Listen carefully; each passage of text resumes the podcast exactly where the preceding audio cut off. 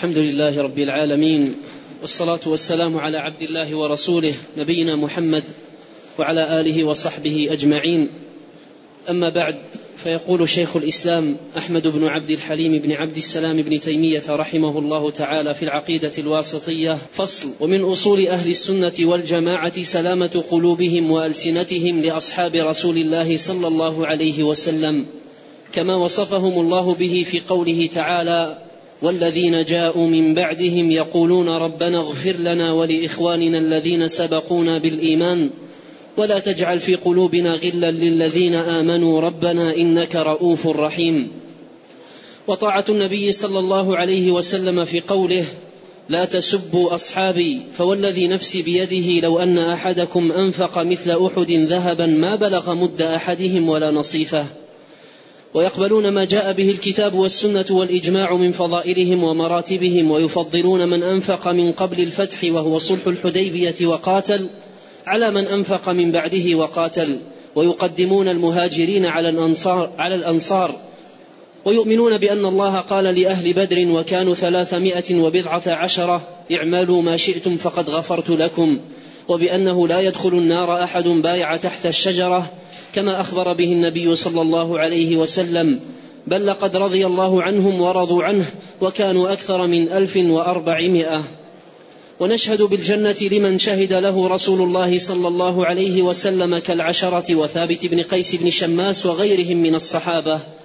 ويقرون بما تواتر به النقل عن أمير المؤمنين علي بن أبي طالب رضي الله تعالى عنه وغيره من أن خير هذه الأمة بعد نبيها أبو بكر ثم عمر، ويثلثون بعثمان ويربعون بعلي رضي الله تعالى عنهم، كما دلت عليه الآثار، وكما أجمع الصحابة على تقديم عثمان في البيعة، مع أن بعض أهل السنة كانوا قد اختلفوا في عثمان وعلي رضي الله تعالى عنهما بعد اتفاقهم على تقديم أبي بكر وعمر رضي الله تعالى عنهما أيهما أفضل، فقدم قوم عثمان وسكتوا أو ربعوا بعلي، وقدم قوم علي وقوم توقفوا، لكن استقر أمر أهل السنة على تقديم عثمان ثم علي.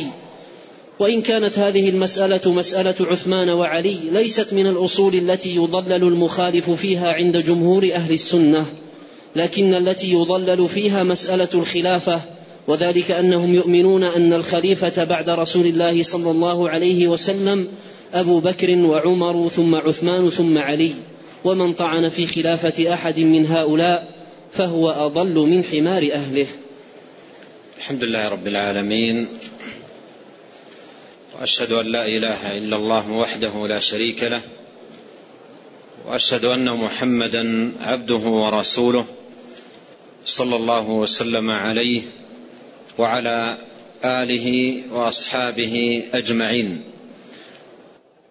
أما بعد، فهذا فصل عقده شيخ الإسلام ابن تيمية رحمه الله تعالى لبيان أصل عظيم من أصول الاعتقاد ومن أصول الديانة، ألا وهو بيان العقيدة الواجبة تجاه أصحاب النبي الكريم عليه الصلاة والسلام. والصحب الكرام رضي الله عنهم وأرضاهم مكانتهم معروفة ومنزلتهم علية، فهم أنصار الدين وحماته، وهم نقلة دين الله عز وجل للأمة، فكل خير وصل إلى الناس بعدهم فمن طريقهم، فهم حملة الدين ونقلته. فأصبح الاعتقاد فيهم إيمانا بفضلهم وإقرارا بعدالتهم ومعرفة بقدرهم جزء من الديانة، لا تتم الديانة إلا به، والإخلال به إخلال بالديانة.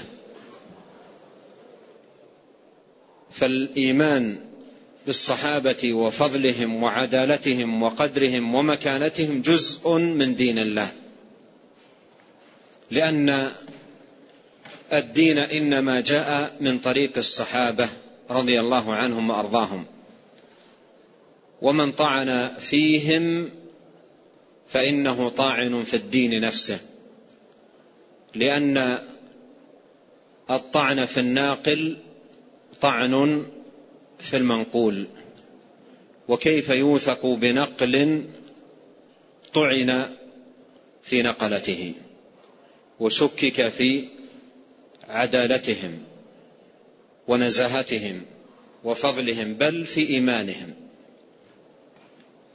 فإذن العقيدة في الصحابة هي هي جزء من العقيدة في الدين نفسه، لأن الدين إنما بلغنا من جهتهم ووصل ووصل إلينا من طريقهم. ولهذا قال أبو زرعة الرازي رحمه الله تعالى: إذا رأيتم الرجل ينتقص أحدا من أصحاب النبي صلى الله عليه وسلم فاعلموا أنه زنديق، لأن القرآن حق والدين حق، وإنما أدى إلينا ذلك الصحابة، أي هم الذين نقلوا ذلك لنا، وإنما أدى إلينا ذلك الصحابة، فهؤلاء أرادوا أن يجرحوا شهودنا فهم بالجرح أولى، فهم زنادقة.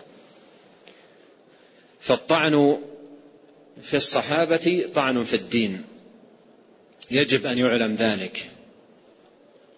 بل إن النحلة التي قامت على الطعن في الصحابة والوقيعة فيهم إنما نشأت طعنا في الدين نفسه، وجدوا ذلك مدخلا لهم للتشكيك في دين الله سبحانه وتعالى. وقد درج أهل العلم رحمهم الله تعالى في القديم والحديث على إيراد العقيدة في الصحابة في صلب المعتقد، فتجد عامة ما كتبه السلف قديما وحديثا نظما ونثرا اقتضابا وإطالة لا بد وأن ينتظم العقيدة في الصحابة، لا بد وأن ينتظم العقيدة في الصحابة رضي الله عنهم وأرضاهم. ولهذا قال شيخ الإسلام: ومن أصول أهل السنة، عده أصلا من الأصول، من أصول أهل السنة، والأصل هو الأساس، الأساس الذي عليه قيام الأمر. فالعقيدة في الصحابة أصل من أصول أهل السنة في المعتقد. قال: ومن أصول أهل السنة والجماعة سلامة قلوبهم وألسنتهم لأصحاب رسول الله صلى الله عليه وسلم. صدر الحديث عن عقيدة أهل السنة والجماعة رضي الله عنهم في الصحابة بهذين الأمرين العظيمين اللذين عليهما مدار المعتقد في الصحابة، ألا وهما سلامة القلب وسلامة اللسان. فالعقيدة في الصحابة رضي الله عنهم وأرضاهم تدور على هذين الأمرين وعليهما ترتكز، سلامة القلب وسلامة اللسان. أما القلب فإنه تجاه الصحابة رضي الله عنهم وأرضاهم سليم، ليس فيه غل ولا حقد ولا بغض ولا ضغينة ولا سخاء ولا غير, غير ذلك من بطائن السوء وضمائر الفساد. فهو تجاه الصحابة سليم، واللسان أيضا تجاه الصحابة سليم، ليس فيه سب أو وقيعة أو ذم أو طعن أو لمز أو نحو ذلك. فالقلوب السليمة من الغل والحقد ليس فيها إلا الحب والوفاء والصفاء، والألسن أيضا سليمة من الغل والحقد والضغائن، بل ليس فيها إلا الترحم والاستغفار والدعاء. فهذه حال أهل السنة رحمهم الله تجاه أصحاب النبي عليه الصلاة والسلام، سلامة قلوبهم وألسنتهم، أي وسلامة ألسنتهم. فالقلوب سليمة أي من الغل والحقد والحسد والضغينة وغير ذلك، والألسن أيضا سليمة من السب والشتم والوقيعة وغير ذلك. فالقلوب ليس فيها إلا الحب والصفاء، والألسن ليس فيها إلا الترحم والدعاء.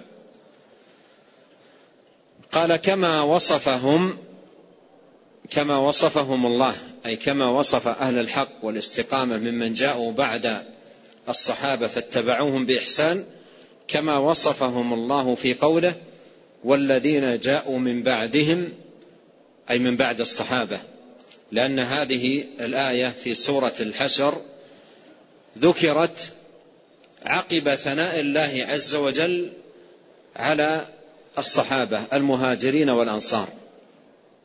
قال في الآيتين قبلها للفقراء المهاجرين الذين أخرجوا من ديارهم وأموالهم يبتغون فضلا من الله ورضوانا وينصرون الله ورسوله أولئك هم الصادقون. والذين تبوأوا الدار والإيمان من قبلهم يحبون من هاجر إليهم ولا يجدون في صدورهم حاجة مما أوتوا ويؤثرون على أنفسهم ولو كان بهم خصاصة ومن يوق شح نفسه فأولئك هم المفلحون. الآية الأولى في المهاجرين والآية الثانية في الأنصار، ثم أتبع هاتين الآيتين بقوله والذين جاءوا من بعدهم، من بعد من؟ الصحابة مهاجرين وأنصار، من بعد الصحابة مهاجرين وأنصار. والذين جاءوا من بعدهم يقولون ربنا اغفر لنا ولإخواننا الذين سبقونا بالإيمان ولا تجعل في قلوبنا غلا للذين آمنوا. فقوله يقولون ربنا اغفر لنا هذا فيه سلامة اللسان، قوله يقولون ربنا اغفر لنا ولإخواننا الذين سبقونا بالإيمان هذا فيه سلامة اللسان. فاللسان ليس فيه سب، ليس فيه شتم، ليس فيه لعن، ليس فيه طعن، ليس فيه لمز، وإنما اللسان الذي لسان المؤمنين الذين جاءوا بعد الصحابة لسان نظيف، ليس يحمل تجاه الصحابة إلا الدعاء ربنا اغفر لنا ولإخواننا الذين سبقونا بالإيمان. وقوله الذين سبقونا بالإيمان، عندما تدعو أنت الآن في هذا الزمان بهذه الدعوة قائلا في دعائك ربنا اغفر لنا ولإخواننا الذين سبقونا بالإيمان، من يدخل في دعائك دخولا أوليا قبل كل أحد؟ الصحابة رضي الله عنهم، ثم يأتي بعدهم التابعين وتابعيهم وهكذا الذين سبقونا. فالصحابة هم السباقون، أكرمهم الله عز وجل بالسبق، فأخذوا الدين من النبي عليه الصلاة والسلام مباشرة، وأكرمهم الله برؤيته وسماع الدين منه ونصرته ونقل دينه وإبلاغه للأمة. يقولون ربنا اغفر لنا ولإخواننا الذين سبقونا بالإيمان هذا فيه سلامة اللسان. ولا تجعل في قلوبنا غلا للذين آمنوا هذا سلامة القلب، القلوب ليس فيها غل ليس فيها حقد، ليس فيها سخائم وضغائن وأحقاد، بل هي قلوب نظيفة. ولا تجعل في قلوبنا غلا للذين آمنوا. إذن صاحب السنة صاحب السنة متصف بصفتين تجاه الصحب الكرام، هما السلامة في اللسان والسلامة في الجنان الذي هو القلب. سلامة اللسان وسلامة الجنان، لا يقع في ألسنتهم سب ولا لعن ولا طعن، ولا يقع في ولا يكون في قلوبهم حقد أو غل أو ضغائن أو نحو ذلك. فهذا أصل من أصول السنة، من أصول السنة اللازمة التي من خرج عنها لم يكن من أهل السنة، وإنما يكون من أهل الضلال وأهل الباطل، الذي يكون في قلبه غل على الصحابة والعياذ بالله، أو غيظ أو حقد. وكذلك من يكون في لسانه سب ولعن وطعن في الصحابة رضي الله عنهم وأرضاهم، هذا خرج من السنة وخرج من الحق والهدى وأصبح من أهل الباطل والضلال. قال: والذين جاءوا من بعدهم يقولون ربنا اغفر لنا ولإخواننا الذين سبقونا بالإيمان ولا تجعل في قلوبنا غلا للذين آمنوا ربنا إنك رؤوف رحيم. قال: وطاعة النبي صلى الله عليه وسلم في قوله: لا تسبوا أصحابي، لا تسبوا أصحابي، نهي صريح عن سب الصحب رضي الله عنهم وأرضاهم. لا تسبوا أصحابي، ثم بين مكانتهم العظيمة وسابقتهم الكريمة وفضيلتهم العالية. قال: فوالذي نفسي بيده، يقسم بالله العلي العظيم، فوالذي نفسي بيده لو أن أحدكم أنفق مثل أحد ذهبا، لو أن أحدكم أنفق مثل أحد ذهبا ما بلغ مد أحدهم ولا نصيفة، ما بلغ مد أحدهم ولا نصيفة، أحدهم أي الصحابة رضي الله عنهم وأرضاهم. وهذا قاله النبي عليه الصلاة والسلام لما سمع أو بلغه أن خالدا رضي الله عنه سب عبد الرحمن بن عوف، أنه سب عبد الرحمن بن عوف، فقال: لو, بلغ لو أنفق أحدكم مثل أحد، لو أنفق أحدكم. وهذا فيه أيضا فضيلة الصحابة السابقين، وسيأتي تقرير ذلك عند شيخ الإسلام ابن تيمية رحمه الله تعالى. فهذا يبين لنا المكانة العلية الرفيعة والمنزلة المنيفة الشريفة التي تبوأها الصحابة الكرام رضي الله عنهم وأرضاهم. لو أن أحد الصحابة أنفق مثل أحد، لا، لو أن أحد الصحابة أنفق مدا وغيرهم ممن جاء بعدهم أنفق مثل أحد من الذهب ما بلغ مد أحدهم ولا نصيفة. والمد معروف، عندما يجمع الشخص يديه يضم بعضهما إلى بعض، فإذا ملئت هذا يعدل مده. فلو أن أحد الصحابة ملأ كفيه ذهبا وتصدق به، وجاء شخص بعد الصحابة وتصدق بمثل جبل أحد،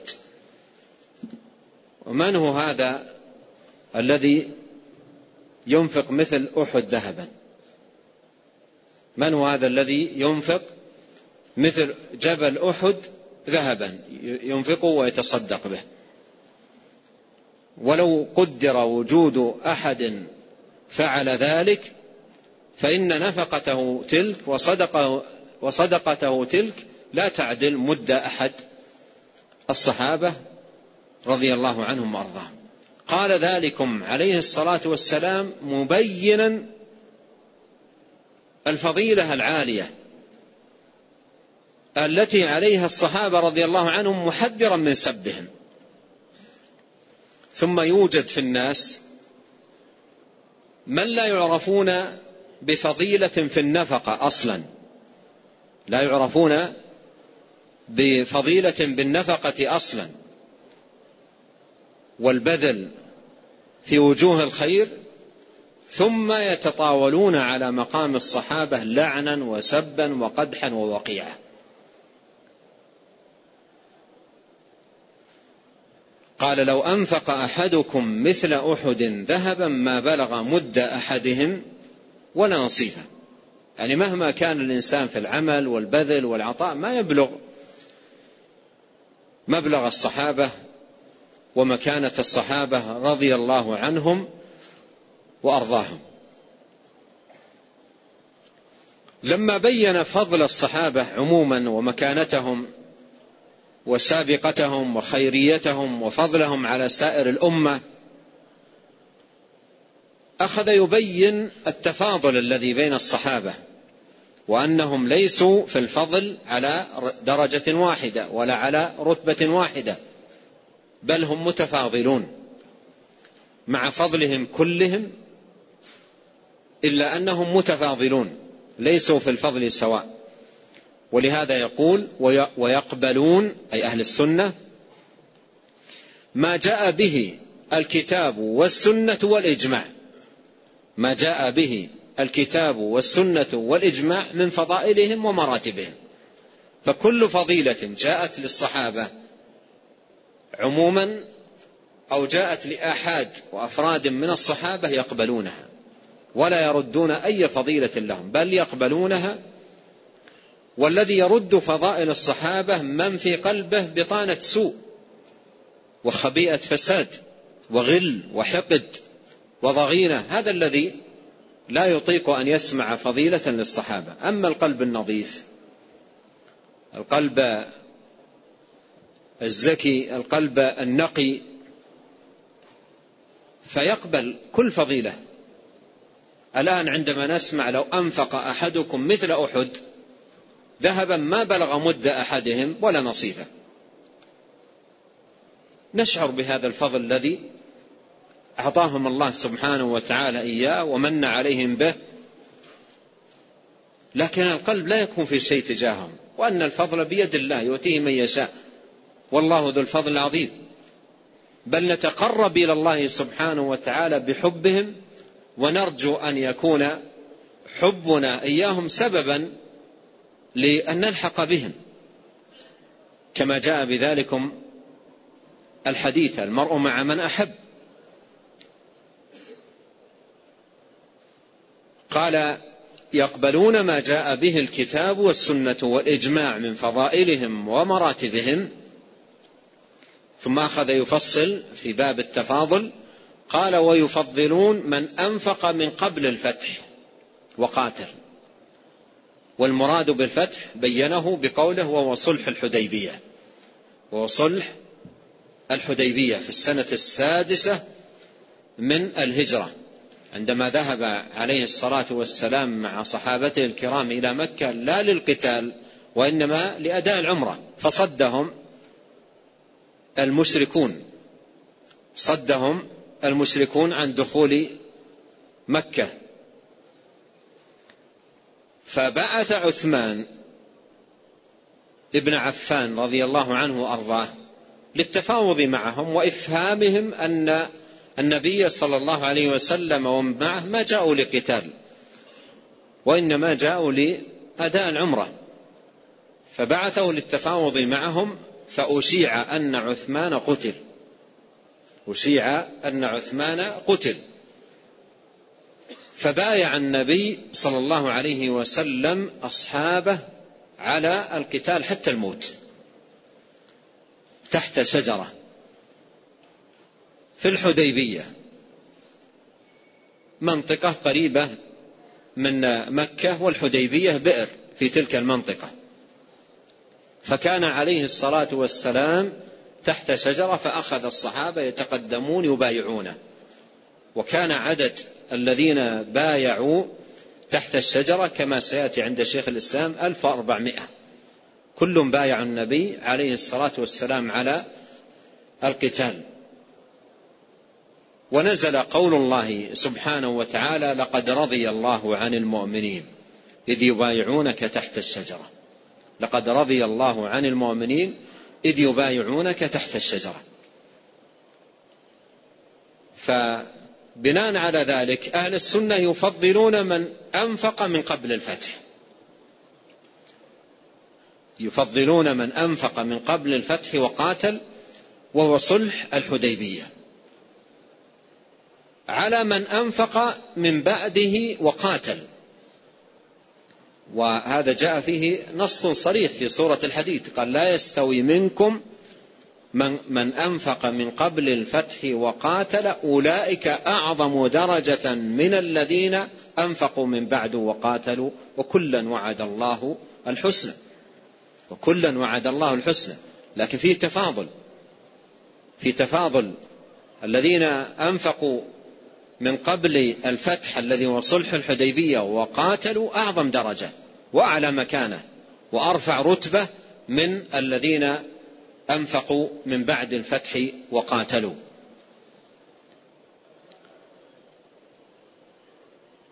قال: ويقدمون المهاجرين على الأنصار، ويقدمون المهاجرين على الأنصار. وتقديم المهاجرين على الأنصار لسابقتهم، ولأنهم جمعوا بين الهجرة والنصرة، وقد مر معنا في الآية الكريمة قول الله سبحانه وتعالى في شأن المهاجرين: للفقراء المهاجرين الذين أخرجوا من ديارهم وأموالهم يبتغون فضلا من الله ورضوانا وينصرون الله ورسوله أولئك هم الصادقون. فجمعوا بين الهجرة والنصرة. الهجرة تركوا بلادهم، الهجرة من الهجر وهو الترك، هجروا بلادهم، تركوا بلادهم، مساكنهم، أوطانهم، أموالهم، تجاراتهم، تركوا ذلك كله لأجل الله وهاجروا. هاجروا بلا مال، بلا مسكن، بلا متاع، فجاءوا إلى المدينة فقراء ليس معهم شيء، مع أنهم كانوا في بلدانهم أغنياء. ولهذا قال الله: للفقراء المهاجرين. هاجروا وتركوا الأموال وجاءوا إلى المدينة فقراء بلا مال ولا مسكن ولا. وحصلت قصة الإخاء العظيمة المعروفة في أول الهجرة وبدايتها، هجرة الصحابة رضي الله عنهم إلى المدينة. قال: ويقدمون المهاجرين. ولهذا تجد آيات كثيرة في القرآن فيها عند ذكر المهاجرين والأنصار يقدم المهاجرون والسابقون الأولون من المهاجرين والأنصار، من المهاجرين والأنصار فقدمهم. قال: ويؤمنون بأن الله قال لأهل بدر وكانوا ثلاثمائة وبضعة عشر اعملوا ما شئتم فقد غفرت لكم. وهذا ثابت في الصحيح عن النبي صلى الله عليه وسلم في قصة حاطب رضي الله عنه وأرضاه، وهو ممن شهد بدرا، فقال عليه الصلاة والسلام: وما يدريكم أن الله اطلع على أهل بدر فقال اعملوا ما شئتم فقد غفرت لكم فقد غفرت لكم. وليس ذلك معناه أن من شهد بدرا يكون معصوما، يكون معصوما لا يخطئ لا, لا تزل قدمه، ليس هذا معناه، ولكن علم الله سبحانه وتعالى من حالهم، وهذه السابقة العظيمة والتضحية الكبيرة التي قدموها في بدر نصرة لله ولدينه، وذاك البلاء العظيم الحسن الذي قدموه. فقال الله عز وجل: اعملوا ما شئتم قد غفرت لكم. وقد علم سبحانه وتعالى من حالهم أن من زل منهم أو أخطأ يتوب إلى الله سبحانه وتعالى وينيب. ليس معنى ذلك أنهم عصموا من الخطأ، لكن من يخطئ مثل ما أخطأ حاطب رضي الله عنه وأرضاه، لكنه تاب وأناب إلى الله عز وجل، وأخبر أنه آه هذا الصنيع الذي عمله ليس آه رغبة عن الدين، ليس رغبة عن دين الله سبحانه وتعالى.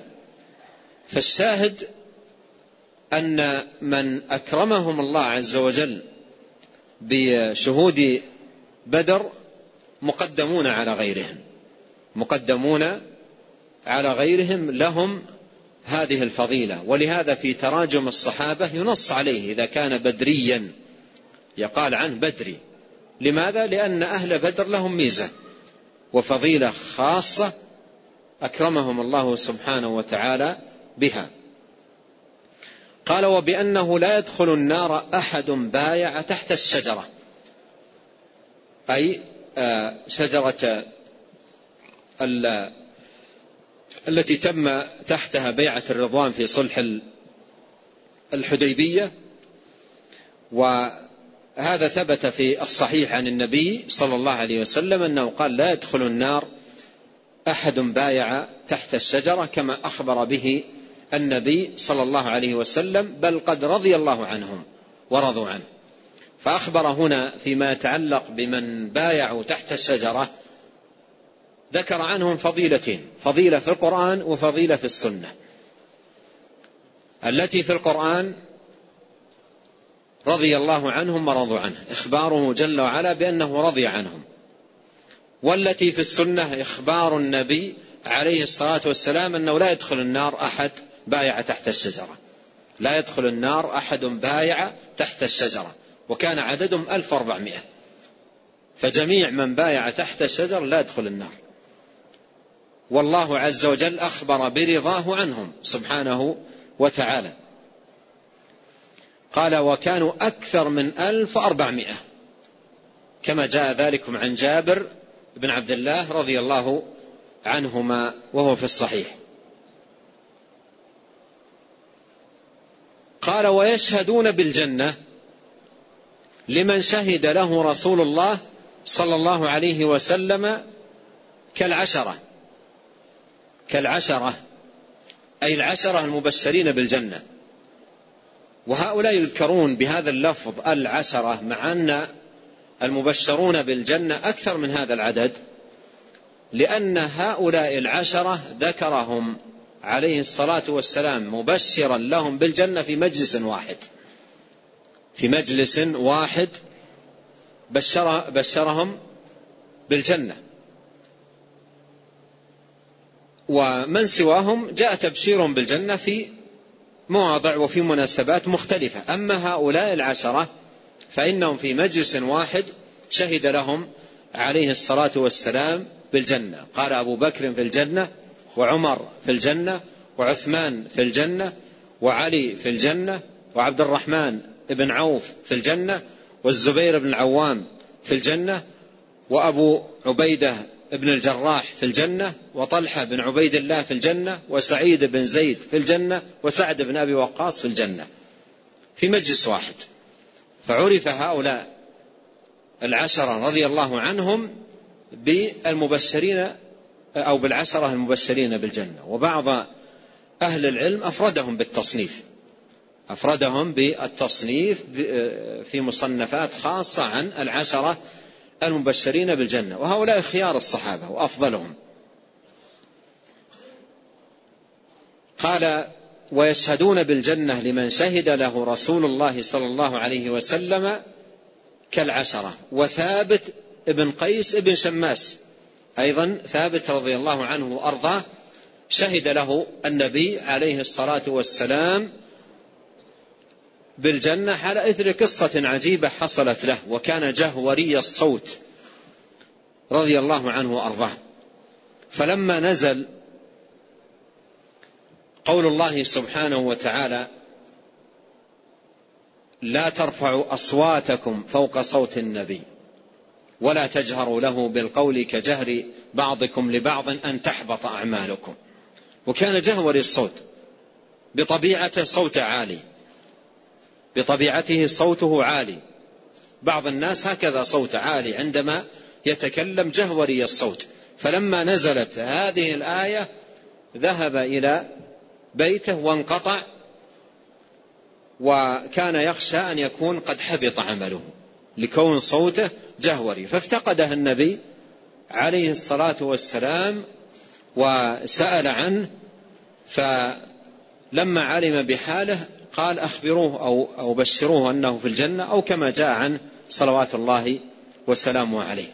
فشهد له صلى الله عليه وسلم أنه في الجنة. وغيرهم مثل عكاشة بن محصن مثل عكاشة بن محصن وغيره ممن ثبت عن النبي عليه الصلاة والسلام أنه شهد لهم بالجنة من الصحابة الكرام رضي الله عنهم وأرضاهم.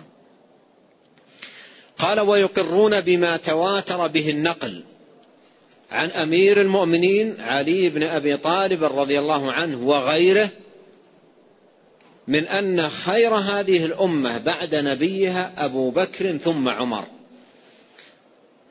ويثلثون بعثمان. وهذا صح به الحديث عن علي رضي الله عنه وأرضاه،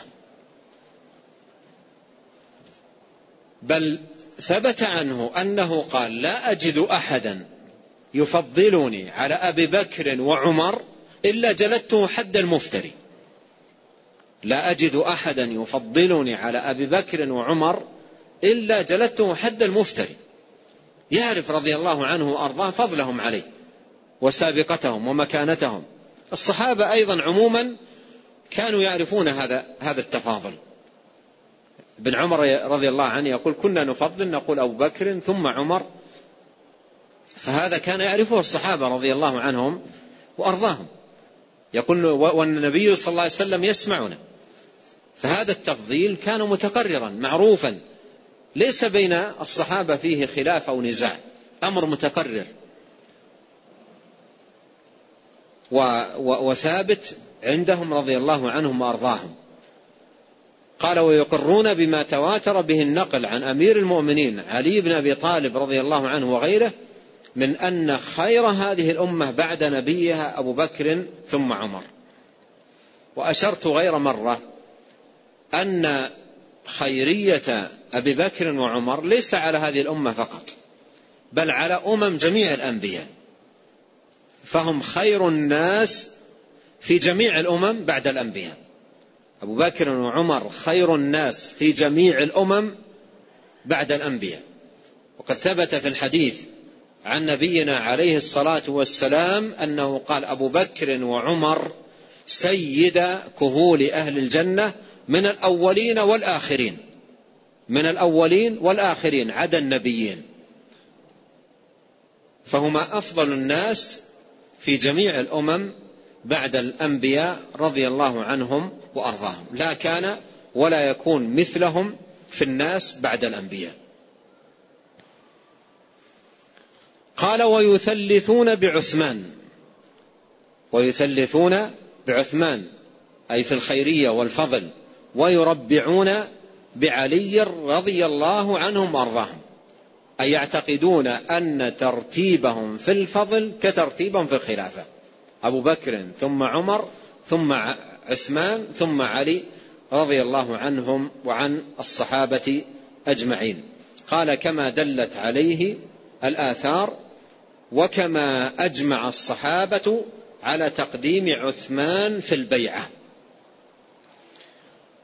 مع أن يعني ذكر هنا الآن دليلين على تفضيل عثمان على علي وتقديم عليه في الفضل كما دلت عليه الآثار، وكما أجمع الصحابة على تقديم عثمان في البيعة. ولهذا استقرت كلمة أهل السنة على أن ترتيبهم في الفضل كترتيبهم في الخلافة، مع أن بعض أهل السنة كانوا قد اختلفوا في عثمان وعلي. رضي الله عنهما بعد اتفاقهم على تقديم أبي بكر وعمر أيهما أفضل. يعني وقع خلاف بين بعض أهل السنة من الأفضل، عثمان أو علي، بعد اتفاقهم على أمرين. الأمر الأول تفضيل أبو بكر وعمر عليهما، والإقرار فيما يتعلق بأمر الخلافة، أبو بكر ثم عمر ثم عثمان ثم علي، هذا متفق عليه. لكن بعض أهل السنة اختلفوا في مسألة التفضيل، أيهما أفضل، عثمان أو علي؟ فقدم قوم عثمان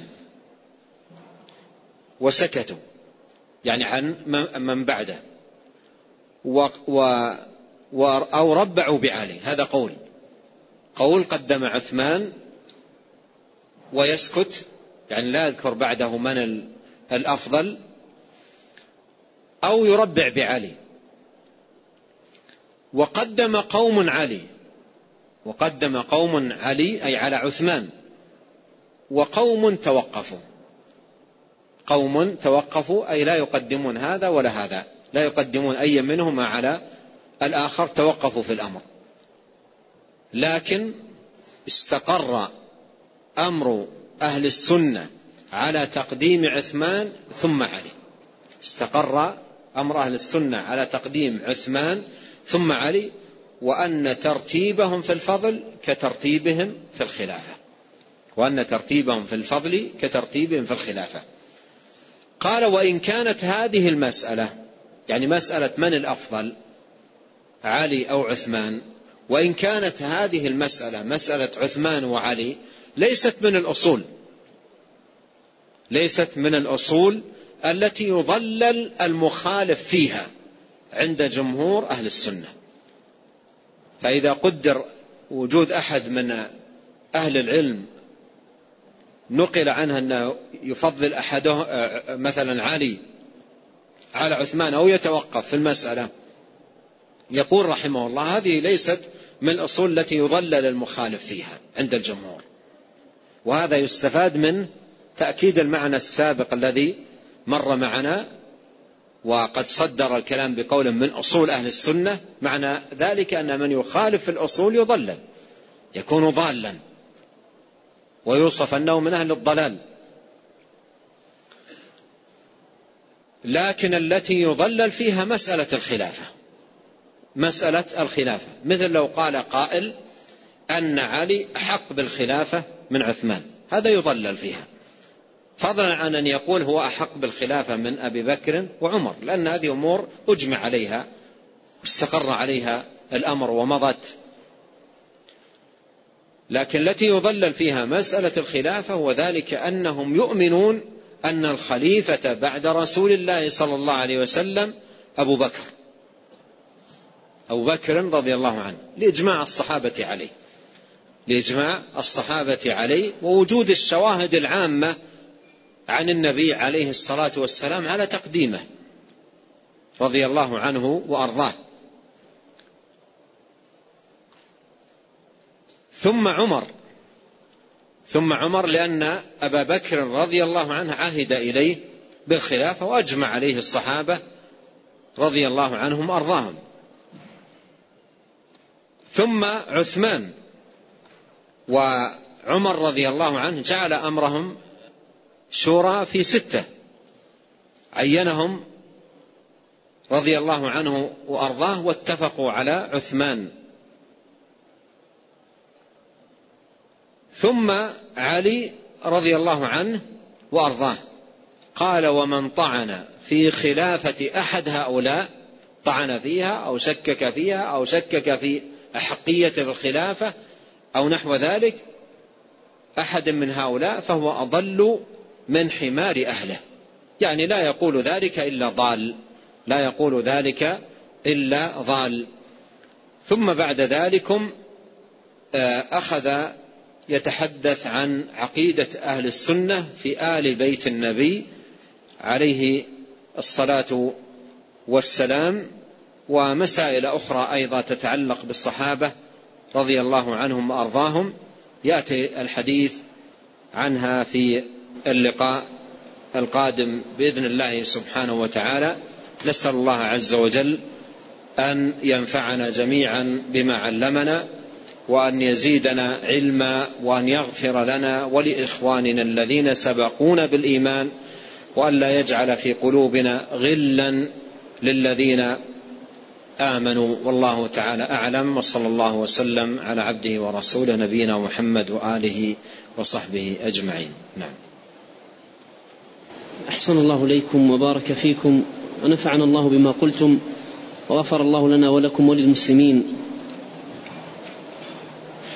يقول: ما العلاج الذي يجعل الذي يجعل الإنسان يبعد كل ما يجد في قلبه من غل وحسد لإخوانه؟ الحسد آفة ومرض، وضرره على من يبتلى عليه خطير جدا، وهو معصية وإثم، وهو على مراتب بينها أهل العلم.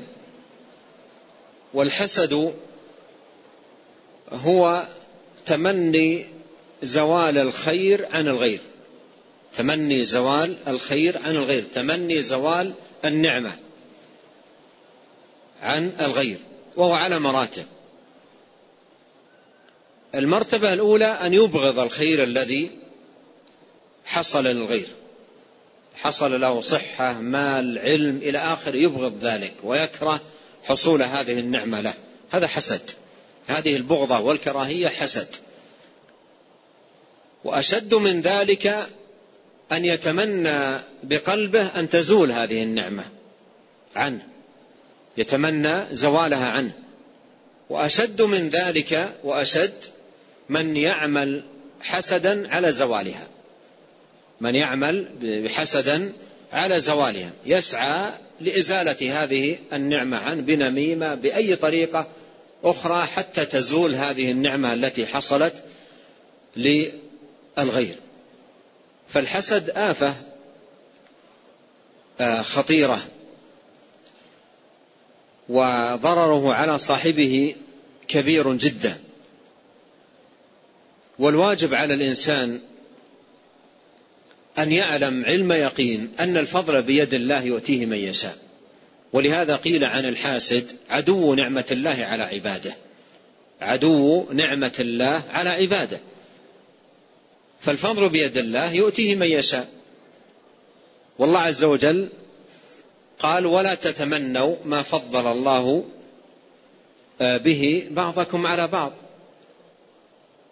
فالإنسان يسأل الله سبحانه وتعالى من فضله العظيم، لكن ما أنعم الله به على الغير لا أحسده عليه، ولا أتمنى زواله، ولا أبغض ذلك، بل هذا فضل الله سبحانه وتعالى يؤتيه من يشاء، والله جل وعلا ذو الفضل العظيم. فإذا علاج هذه الآفة بالعلم، علاج هذه الآفة بالعلم، تداوى بالعلم، ويذكر نفسه بربوبية الله، وأن الفضل بيد الله، وأن الله عز وجل واسع العطاء. وبدل أن يحسد يغبط، بدل أن يحسد يغبط، يتمنى أن يكون له مثل ما للغير من خير، دون بغض لما عندهم أو كراهية أو تمنى للزوال أو عمل على زوال ذلك. وأيضا بالدعاء يزول الحسد. ولا تجعل في قلوبنا غلا للذين آمنوا واسلل سخيمة صدورنا. يدعو الله سبحانه وتعالى ويلح على الله سبحانه وتعالى بالدعاء مع الأخذ بالأسباب النافعة. نعم. أحسن الله إليكم. يقول: بعض الشراح قالوا بأن جنس الصحابة أفضل من غيرهم، لكن قد يكون في بعض الأفراد من بعد الصحابة أفضل من بعض الصحابة، فهل هذا صحيح؟ الصحابة رضي الله عنهم وأرضاهم تميزوا بأمور تميزوا بأمور لا يبلغهم فيها من جاء بعدهم، ولا ولا يبلغها من جاء بعدهم. تميزوا بالصحبة، وأخذ الدين عن النبي صلى الله عليه وسلم، وقبول الإسلام في مهده وفي بدايته، مع الضعف والقلة والغربة. الذي يدخل في الدين يكون غريب، بدأ الدين غريبا، فتميزوا أيضا بنقل الخير للناس، فكل خير جاء بعدهم. يعني هذا الآن الذي وصل إليه هذا الخير من عمل أو عبادة أو علم أو غير ذلك، للصحابة رضي الله عنهم أجر في ذلك، لأن النبي عليه الصلاة والسلام قال: من دعا إلى هدى كان له من الأجر مثل أجور من تبعه، لا ينقص ذلك من أجورهم شيئا، إن كان صلاة، عبادة، صدقة إلى غير ذلك. لم يعلم ذلك إلا من طريق الصحابة رضي الله عنهم وأرضاهم. نعم. أحسن الله إليكم. يقول: هل يصح القول عن علي رضي الله تعالى عنه خاصة كرم الله وجهه؟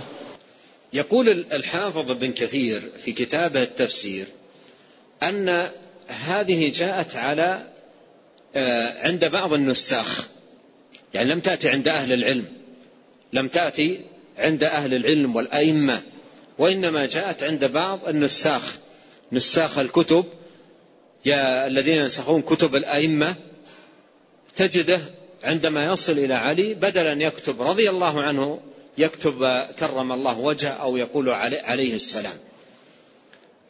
وبين الحافظ بن كثير رحمه الله أن تخصيص علي بذلك دون سائر الصحابة من الخطأ،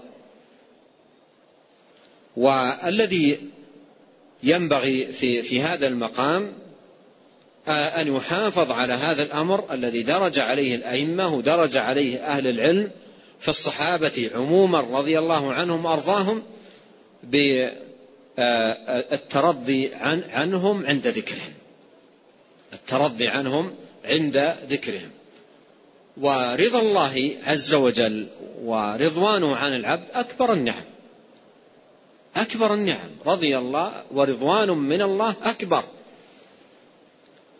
ولما كان الصحابة رضي الله عنهم حظهم من الرضوان أعظم الحظ بعد حظ الأنبياء، أجرى الله سبحانه وتعالى على ألسنة الأمة إلى قيام الساعة ذكر الصحابة دوما بالترضي، حتى إن الدعابي رضي الله عنه أصبح علامة على أنه صحابي، أصبح علامة على أنه صحابي.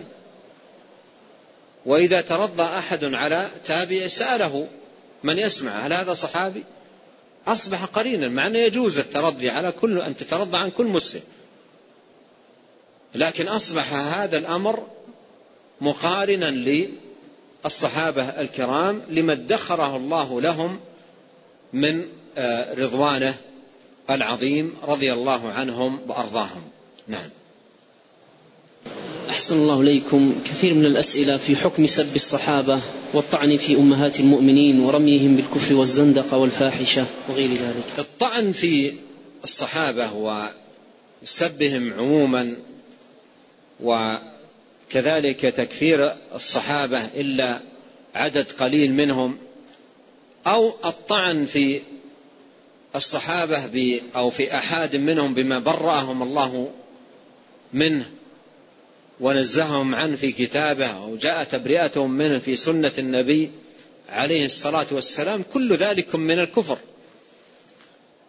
وقد قال الله سبحانه وتعالى: محمد رسول الله والذين معه أشداء على الكفار رحماء بينهم تراهم ركعا سجدا يبتغون فضلا من الله ورضوانا سيماهم في وجوههم من أثر السجود ذلك مثلهم في التوراة ومثلهم في الإنجيل كزرع أخرج شطأه فآزره فاستغلظ فاستوى على سوقه يعجب الزراع ليغيظ بهم الكفار. ولهذا الإمام مالك رحمه الله وغيره من العلم أخذوا من هذه الآية أن من غاضه أو كان في قلبه غيظ تجاه الصحابة فهذا دليل على كفره، لأن لا يكون القلب بهذه الصفة في شخص مسلم سليم الطوية. وهذه الآية الكريمة فيها الثناء على الصحابة في التوراة، إخبار الله بثنائه عليهم في التوراة وثنائه عليهم في الإنجيل. فالصحابة أثنى الله عليهم في التوراة قبل أن يوجدوا، وأثنى عليهم في الإنجيل قبل أن يوجدوا، هذا الثناء العاطر.